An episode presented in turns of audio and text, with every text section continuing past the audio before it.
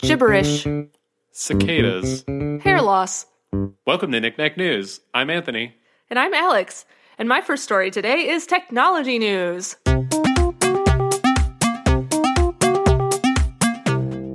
This is from CNN.com. And the headline is Airplane Cabin Concepts That Could Change Flying. Crystal Cabin Awards 2020. It's more new airplane technology. Have we covered the Crystal Cabin Awards before? I think we did one time, Because I, uh, yeah, but I can't remember if it was like the 2019 version or the 2020 shortlist before they canceled everything because of the pandemic. gotcha. Don't remember. Yeah, it just sounded familiar and also like something you would have covered before. Yes. yes. So, uh, for many of us, it's been over a year since we actually saw the inside of an airplane cabin. Offering a hint of what we've been missing and a glimpse of what's to come are the winners of the latest Crystal Cabin Awards, which champion the most innovative and exciting ideas in airplane interiors. The lengthy shortlist of nominees was actually announced back in January of 2020, but the results uh, were scheduled to be revealed at the 2020 Aircraft Interiors Expo, which was supposed to happen in March, but then COVID swept through the world, and then these events were put on hold. Sit through everything. Uh, so fast forward a year, and the designers have finally been honored at a virtual sh- uh, ceremony. Among this year's winners is Electric Jet Alice, which won in the Cabin Concepts category. I guess Alice is like a company or a name of like these electric Okay. planes. I had never heard of it. Alice was recognized for its innovative cabin interior, which can transport up to nine passengers over a distance of 1,000 kilometers. So it's just like a short distance small plane. Seats inside the Alice jet will be arranged in a reverse herringbone seating arrangement, meaning all guests will face towards the jet's large windows. So, and I, I have some photos of some of these things. So that's Might just that. helpful. They just they're, it's like angled seats so that you're kind of just like looking out the window, Oh, and it's just a little plane. And they're um, the Alice planes are all electric, so they're like new. that looks nice because you don't have to like interact with the people you're sitting next to at all. Yeah, you don't have to even really be sitting next to somebody. Or even look at them. They're across the aisle. yeah, I like that. You don't have to look at anybody. In the visionary concepts category, Airbus was recognized for its next generation cabin concept called Airspace Cabin Vision 2020. Okay. This cabin design offers flexible seating and digital, digitally enabled environment. A digitally enabled environment, including optional pre programmed seat recline preferences, as well as overhead luggage cabins that light up red or green depending on whether they're full or empty. Oh, that's such a good idea. I know. Also, why isn't that already a thing? Have you? I mean, they have that at like some parking garages. I have seen that. Yeah. which is like Which also which should just be a thing at any a thing, parking yeah. garage, but It's so nice. I digress. It's such an awesome, nice idea, and it seems like not that hard to like implement to even Yeah. like retrofit an existing yeah, plane. you don't need new technology to do that. right? So it's just like wow, okay. Um, so this is the picture that goes with that. So it's this like totally different Oh, thing. it's that looks like, that looks like a modern office concept. oh, yeah, kind of a little bit. Now I don't like it as much. like the future of cubes in the air. It's funny that you say that because one of the other designs here is like kind of office inspired. Um, but I'll get to that later. In this year's passenger comfort hardware category, the Crystal Cabin Awards recognized Safran Seats Modular S Economy Seat designed to make economy more comfortable via add-ons including a neck support and a tablet holder. I was less excited about this one. I mean, it's just like a tablet holder on the tray table and then this like neck brace thing, which like is that really comfortable? That Is that looks- really a good thing? That just looks like a regular seat with like some extra stuff glued on. I know. Like I feel bad saying that, but like the neck holder, like look, that does not look comfortable. Like what is that? Kind of looks like a torture chamber device or something. It's like it's like you must place your neck in this spot to only. It's like whoa. I don't know. maybe I shouldn't knock until I try it. Also nominated in this category, which personally I think should have won, was Sierra Crawford's uh, row one seat, an airplane seat that allows a wheelchair to be fitted seamlessly into the row, promoted, promoting a more accessible airplane experience. So here's that photo. It's like it's like a Oh, okay. like a special kind of wheelchair that like attaches to the seat apparatus so that you can just like go into the spot you need to be in really easily. it's really nice. And even just from a logistical standpoint, it's easier probably to get people in wheelchairs on and off of the airplane than Mm-hmm. that way. Yep. In the university category, which I don't know why that's I guess just like college students, I oh, guess. Is that okay. what that category? I don't know what that's. the So, uni- the you, asked, you asked university- me like I have any Yeah, idea. I don't know why, Probably. why you I don't would know. know. Maybe it's planes that I went to college. I, I should have looked this up. Okay. the University of Cincinnati, Woot, Ohio, came out on top with a coffeehouse style design, a concept that reimagines how business travelers might work in flight. So this, I remember seeing this photo. So I think that this actually was like partially part of whatever the last time we talked about this, but I'll show you that one. So that does look familiar. doesn't that look familiar? Yeah. Yeah.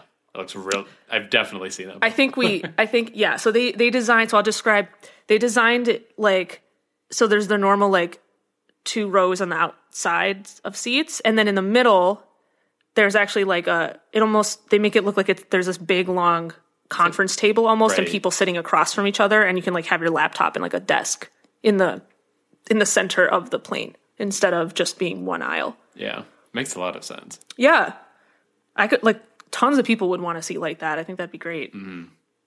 Still to be announced is the Judge's Choice Award and the Clean and Safe Air Travel categories. Two What prizes. are they waiting for? I don't know. Two prizes dreamed up in the wake of the pandemic and designed to recognize the impact of COVID 19 on aviation. So these will be presented, I guess, at the actual expo, the rescheduled expo, which is going to happen this year in August in Hamburg, Germany. Hmm. So, yeah, that is the full update on the Crystal Cabin Awards. How, it's so prestigious. Like, it sounds prestigious. It really does. But, is it? I don't know. sure. My first story is animal news.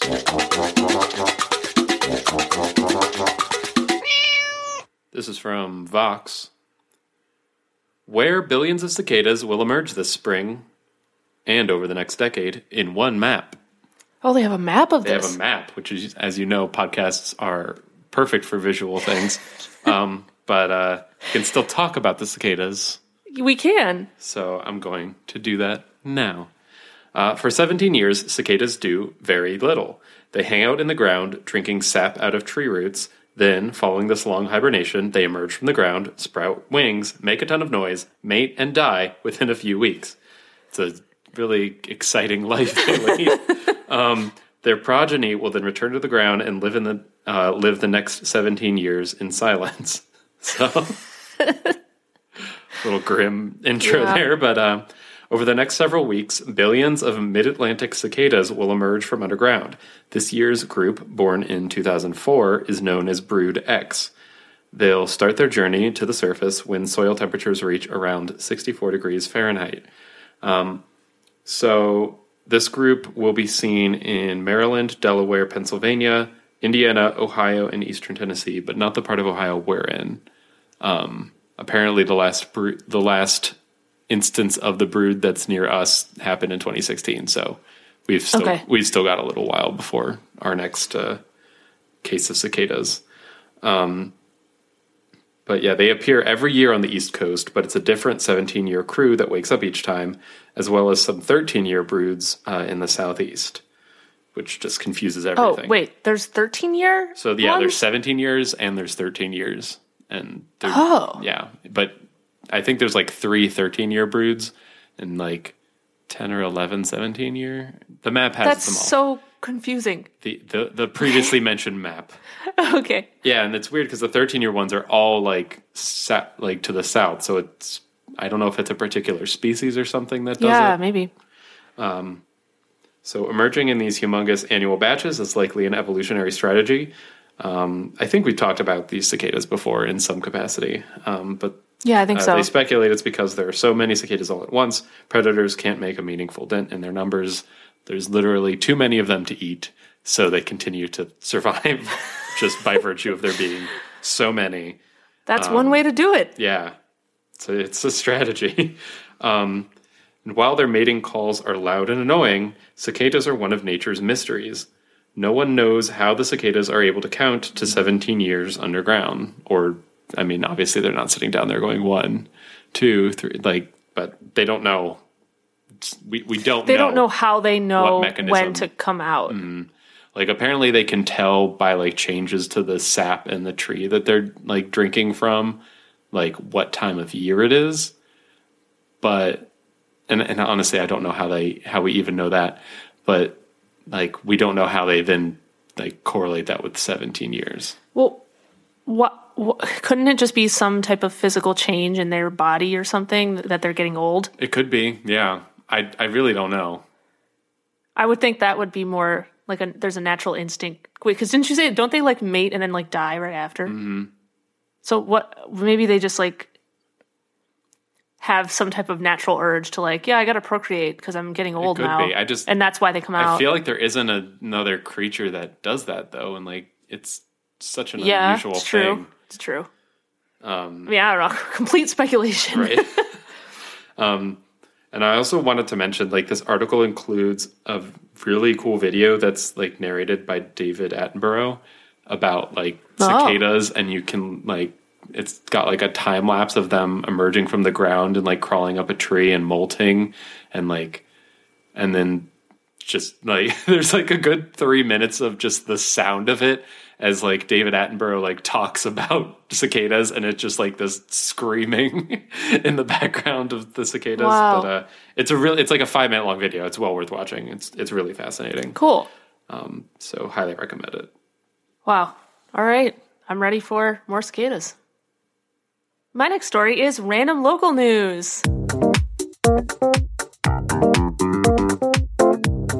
This is from the BBC.com, and the headline is Child Tweets Gibberish from U.S. Nuclear Agency Account.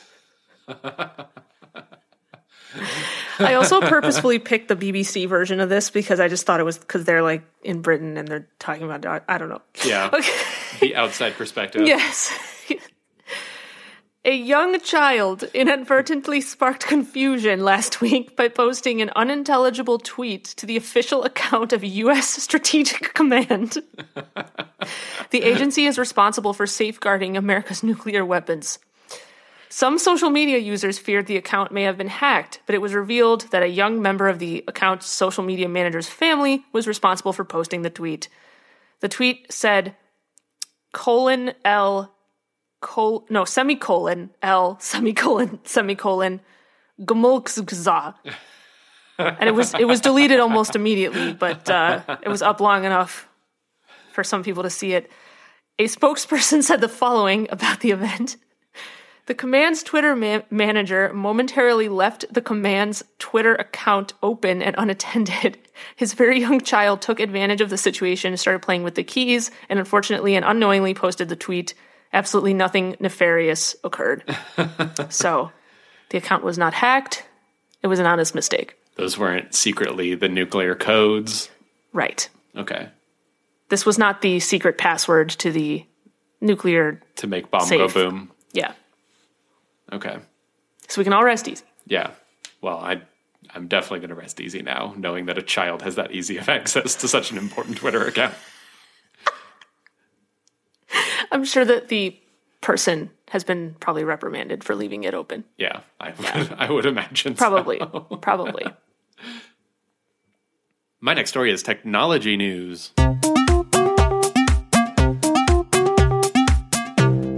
This is from the New York Post. YouTube is testing removal of the dislike counter on videos. Oh, so they're going to follow in Facebook's mm-hmm. footsteps. Yeah, this is a I see what they're continuation in our series on social media, realizing maybe it's a bad idea for people to be able to say, I don't like this thing. Yeah, because okay, it's like inst- well, not that was different. Actually, Instagram was, hid likes. they hid likes altogether. Right. But Which is, yeah, that was more related, I think, to like the content that people choose to post. Mm-hmm. whereas this is more. Well, I'll get into it. Yeah, I'll let you um, do it. So, YouTube said in a statement on March 31st that some users may find the number of dislikes associated with their content now hidden in response to creator feedback around well being and targeted dislike campaigns. So, in this case, it's more like this is like promotes bullying and also like people could just if they disagree with the product or something, they could just come in and just swarm it with a bunch of dislikes. Even, Yeah. Like that doesn't actually speak to the quality of the video, that kind of thing. Um, so videos will continue to provide a dislike button for viewers, and the number of clicks is still being tallied on the back end, but the counter will not be displayed to the public. Um, and the reason why will become clear in a second why they're leaving it. Uh, YouTube hopes that the change will engender more goodwill as cyberbullies will no longer be emboldened by amassing dislikes on their target's content, which makes sense. Yeah. Uh, creators will still be able to see the exact number of likes and dislikes for their own content. Um, and viewers can still like or dislike a video to share feedback with creators and help tune the recommendations they see on YouTube. So that's why they're leaving the button there. Okay, that Which makes again sense. makes sense. Um, people have kind of like rightfully pointed out it's kind of weird that the creator can still see that it's like their video's been disliked and that doesn't really help with the cyberbullying aspect of it. But I do think there's kind of like a like herd mentality when it comes to this kind of thing too, where it's like, oh, I see people are disliking this, I'm gonna pile on. I agree. As opposed to people just like as opposed to people just expressing their own views, yes, whatever the content is. So correct. I think it's a good move. Um, and having it there still for the analytics, I think makes a lot of sense. But Yeah, yeah, it does. I don't know. I'm in support of anything like this. I think so much social media has become so toxic, and anything we can do to curb some of that. Yeah, I totally agree. I and I, yeah, I think it is true. It's like what? Okay, well, they just explained what functions you know a dislike button might have for a user on social media, but being able to publicly see that Yeah. it's not really. There's no reason for people to be able to see, like, oh, this content is like massively disliked. Someone tried to say, like, it helps me determine whether I'm going to watch a video or not. It's like, Okay. I've never used it for that reason. yeah, I've never used it for that either. I've never Um, used it for anything really, but Yeah, wait. What have, do I even look at that? I don't.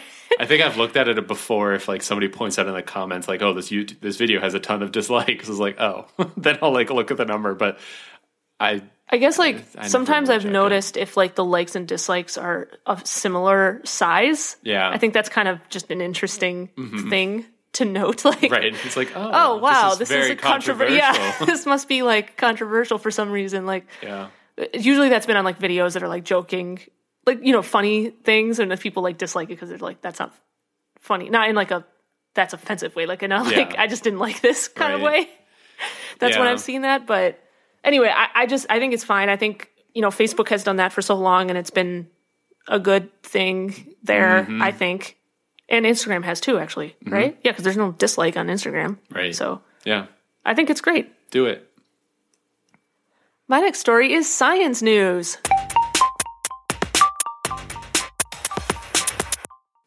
This is from livescience.com.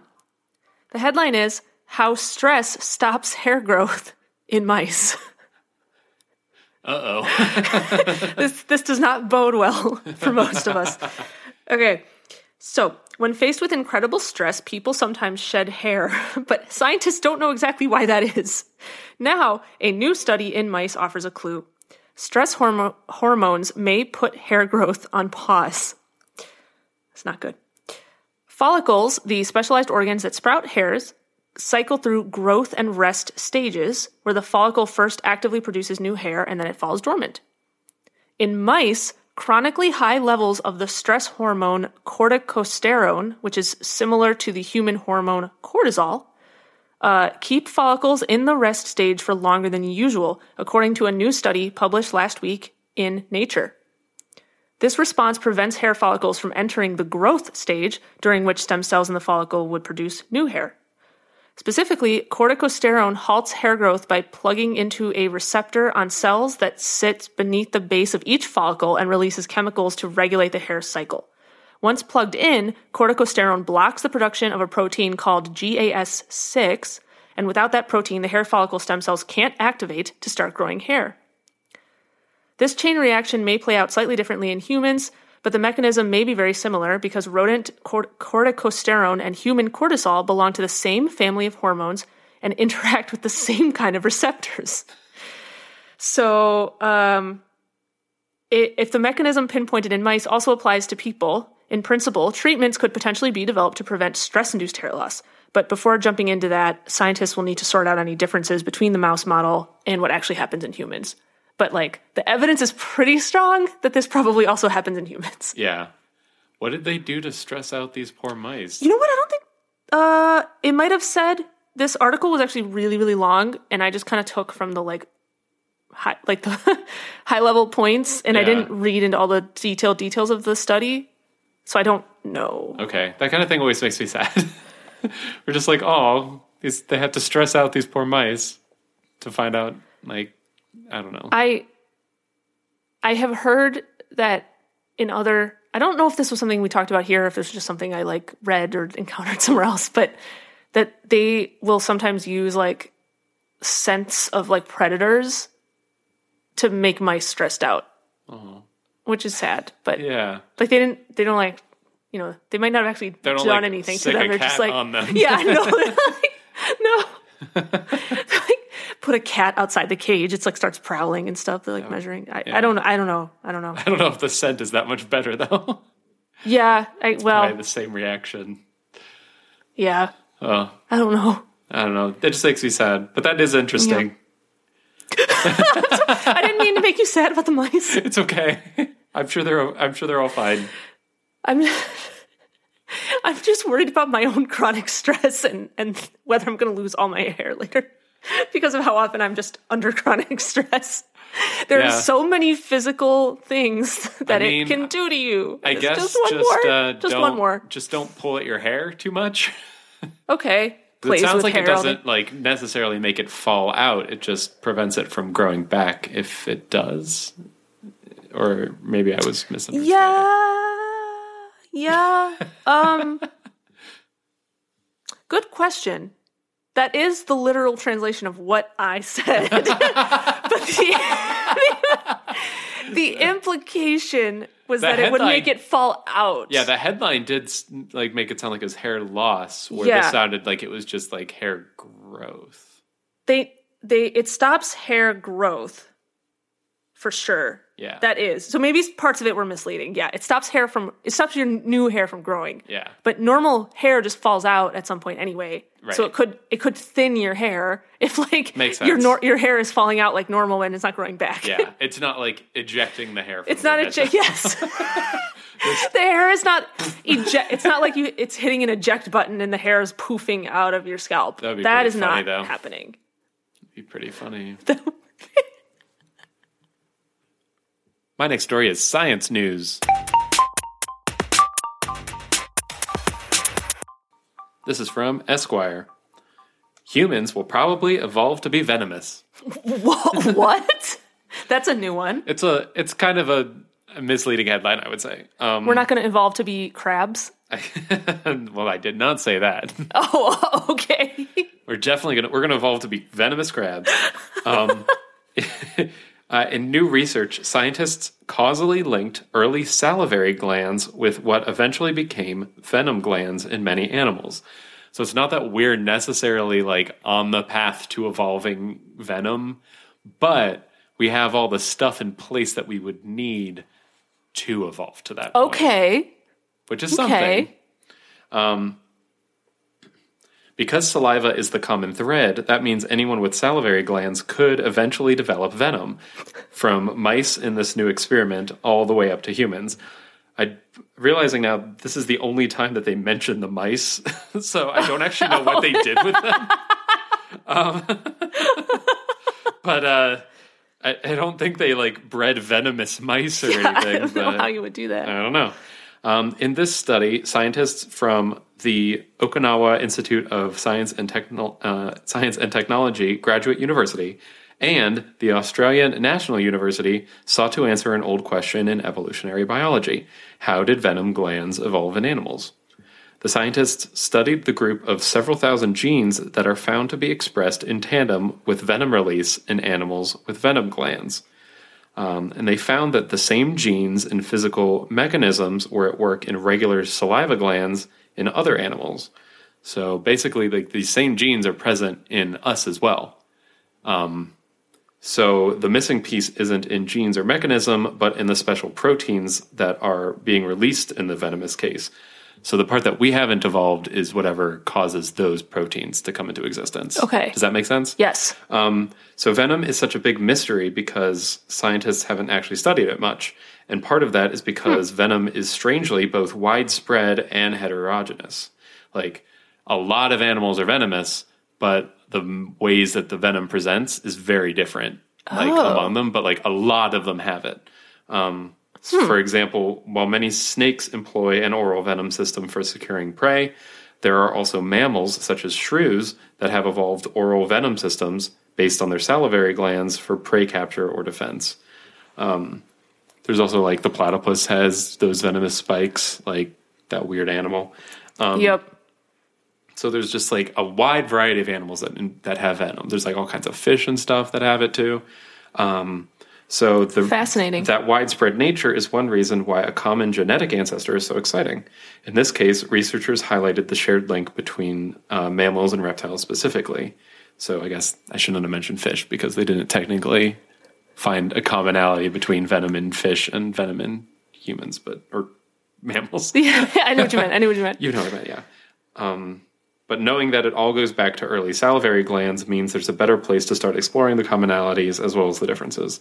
Um, so, yeah, this is basically the point of the study was just they were kind of establishing that we do, in fact, have some kind of shared genetic history with like venomous reptiles, and that all stems from these salivary glands. And I think that's pretty cool.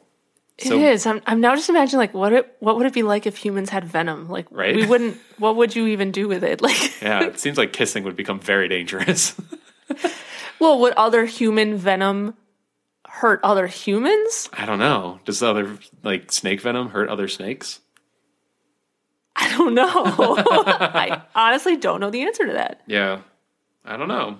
I don't actually know how. Like, I don't know the mechanisms of how venom works, so I don't know like what about it makes it dangerous, and if like I think they're all different. yeah, and if but if like a species of the same if something of the same species attacks something, if something of a species attacks something of the same species, like would it just not react to that venom because it already like produces it and knows how to deal with it? I If a know. snake accidentally bites its lip, what happens? Like, oh my gosh! if it inject, can a snake inject venom into itself by accident and hurt itself?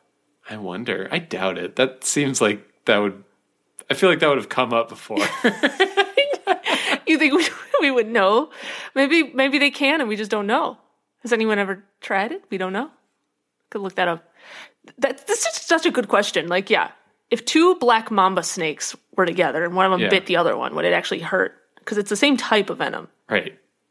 Yeah, I don't know. Okay, let's assume that it didn't hurt Yeah. them, and humans had venom, but it mm-hmm. didn't hurt other humans, but it hurt like anything else. Yeah. Why would we need that? Yeah. I think the that's like the main issue with the idea of us evolving to have venom is like there's no evolutionary there's no like adaptation reason for us to need venom. Maybe we could like Humans bite have, a like- bear if it was attacking. yeah, I was. I'm thinking like, okay, if I was out in the woods, it would at least be some type of physical defense mechanism. Yeah. which humans don't like have at all. All we have is our intelligence and our like ability To, to use tools. to use tools. And I've also heard that we have endurance, like we can like run for a really long time. Except most people nowadays don't have Right. that because we don't like, practice it. Speak for yourself, But, like, general human race. If like in general pe- people have the ability to like build up a really long like endurance, Mm-hmm. which is technically considered like a natural defensive thing because not all animals like have that. I also feel like our teeth aren't really in any position for delivering venom currently. We We've have got our like canines, canines, but those really aren't like sharp enough to like. but they could be. I don't know. I don't know what I'm saying. We're gonna evolve fangs. We will involve venom and the fangs together. I want to get venomous claws. Is oh, that an oh, option? wait, that's cooler. Like retractable ones, Yeah, like they come out of your head, like they're like Wolverine kind of like. But they're also but they're also venomous. I like that better than the teeth. I like that. Still just as unlikely to evolve. Okay. All right, it's time for breaking news. The part of the show where Anthony and I look up stories that just happened today or were just posted today, and we read them to you on the fly. semicolon L semicolon semicolon go. Ready, set, go!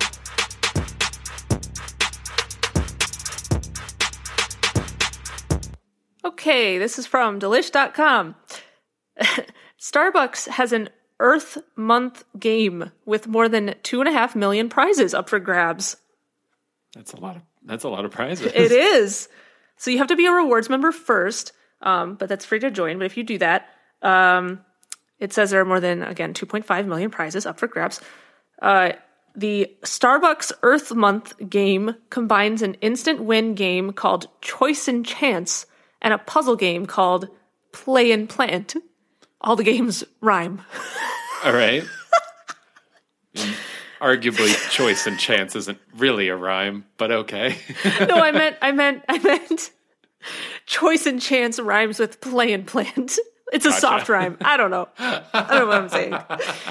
Uh, the giveaways include a free non-dairy drink. Very oh, specific. okay. But money off select food items and discounts on reusable merch. I don't know why I can't get through this without laughing.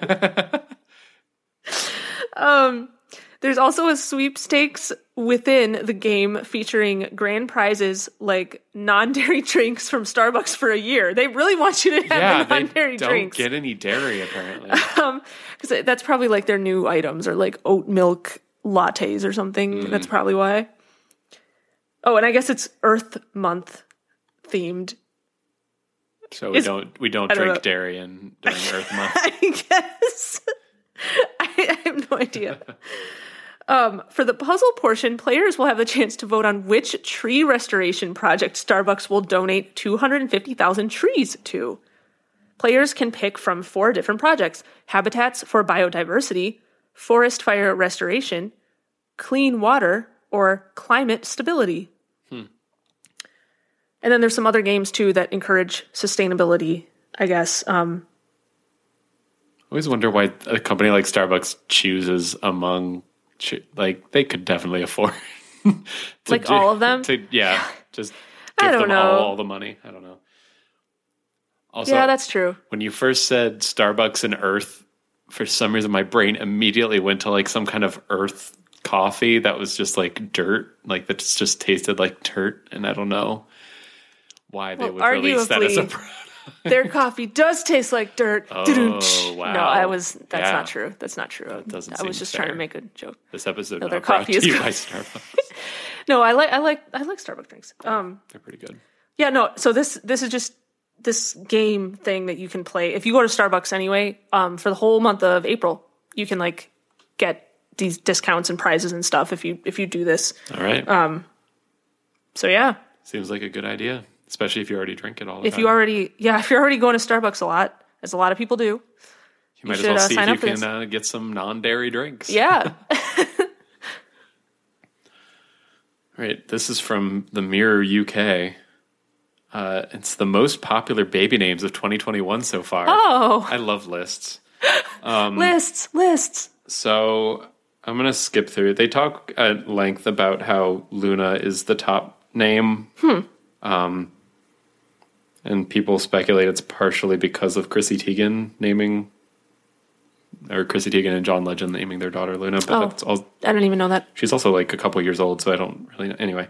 Um, so Arlo has become the most popular boy's name. Arlo. Arlo, Oh. A R L O, replacing last year's winner, Milo. Oh. So it went from my low to our low. it's really become more inclusive. And next year it'll be Your- YOLO. y- YOLO. And then it'll and I was going to say YOLO. Therlo, There low. Y'all low. y'all low, her low, his low. anyway, uh, this has gone on long enough. Um, there are uh, three other newcomers to the, or I don't know if this is, Luna might have already been on the list, but there are three newcomers to the girls' top 10 list Iris, Freya, and Hazel. Wow. which yeah, those are nice. Those are nice. And Freya is, you know, you Freya got some is, um, North North Norse mythology. I was gonna say like I know that name from something. It's Yeah. from Norse mythology. That's why, right? And that was God the, of War also. fr- from God of War, the game. Yeah. Okay. I'm like, where do I know that name? yeah, Um, those are pretty names. and then um Kai, Finn, Ezra, Rowan, and Jude are the new additions to the boys list. Um, they pointed out some of the names that have fallen off. Um, Oliver is one of the names that's fallen off the top ten of the boys, which is good because that's my cat's name, and it's it's not a people name; it's a cat name. I'll just say that right now. Um, I'm so sorry to any Olivers listening to this. I'm not. Um, but yeah, top the top girl's name. I guess I'll just go down the list: Luna, Aurora, Maeve, Oh, which I have to wonder if that's Westworld inspired. oh yeah. Isla, uh, I S L A, oh, okay. uh, Eloise, Ava, Iris, Freya, Olivia, and Hazel. And the top Nice. boys' names are Arlo, Atticus, Kai, Finn, Milo, Silas, Leo, Ezra, Rowan, and Jude. I'm just like going through that list. Do I know a single person with any of those names? And I don't think I do. I know someone named Finn. Oh, I guess I do too. That's the only one that I think out of that list. I know somebody. I don't think I actually know anybody with any of these names. Uh, my eyes are hazel, uh, but that's not anything. Uh, we know another cat named Atticus. that's true. Yeah, that's a cat name, not a, not a people name. Get that off the list. Okay, interesting. Yeah, Yeah. That, that's always interesting to see that because there usually is like, at least in recent years, at least one of the names in there based off of like a TV show or some type of like Right. like a pop culture kind of a thing. Yeah. Like TV or a movie or a game or something. Yep. Like when Game of Thrones was popular, a lot of people were naming Daenerys. their kids Daenerys was a and really Arya. popular one. Yeah, and Arya. Yeah. Which I actually like Arya as a name. Daenerys, I like Arya, Daenerys too. is a little extra. Yeah, that's, that was a little specific, but Arya is just a nice, pretty nice name. name, yeah. I think Nobody's naming their kid Sansa though. Sansa. well, did you know that like Sansa is kind of I I don't know how it's spelled, but in Italian it means like without or something. Like Sansa mm-hmm. something. Oh, is yeah, like so that's without not a- something. It's not just good not name. good. It's just not good all around. Anyway, anyway, all right, that's our show. Thanks for listening, everybody. We post episodes every Friday, and as always, the links to this week's stories will be in the episode description. You can subscribe to Knickknack News on Apple Podcasts, Google Podcasts, Spotify, or wherever else you listen to podcasts. And you can follow us on Facebook at facebook.com slash Knickknack News, on Twitter at, at Knickknack News, and on Instagram at Knickknack News. All right, we'll see you next week. Bye. Bye.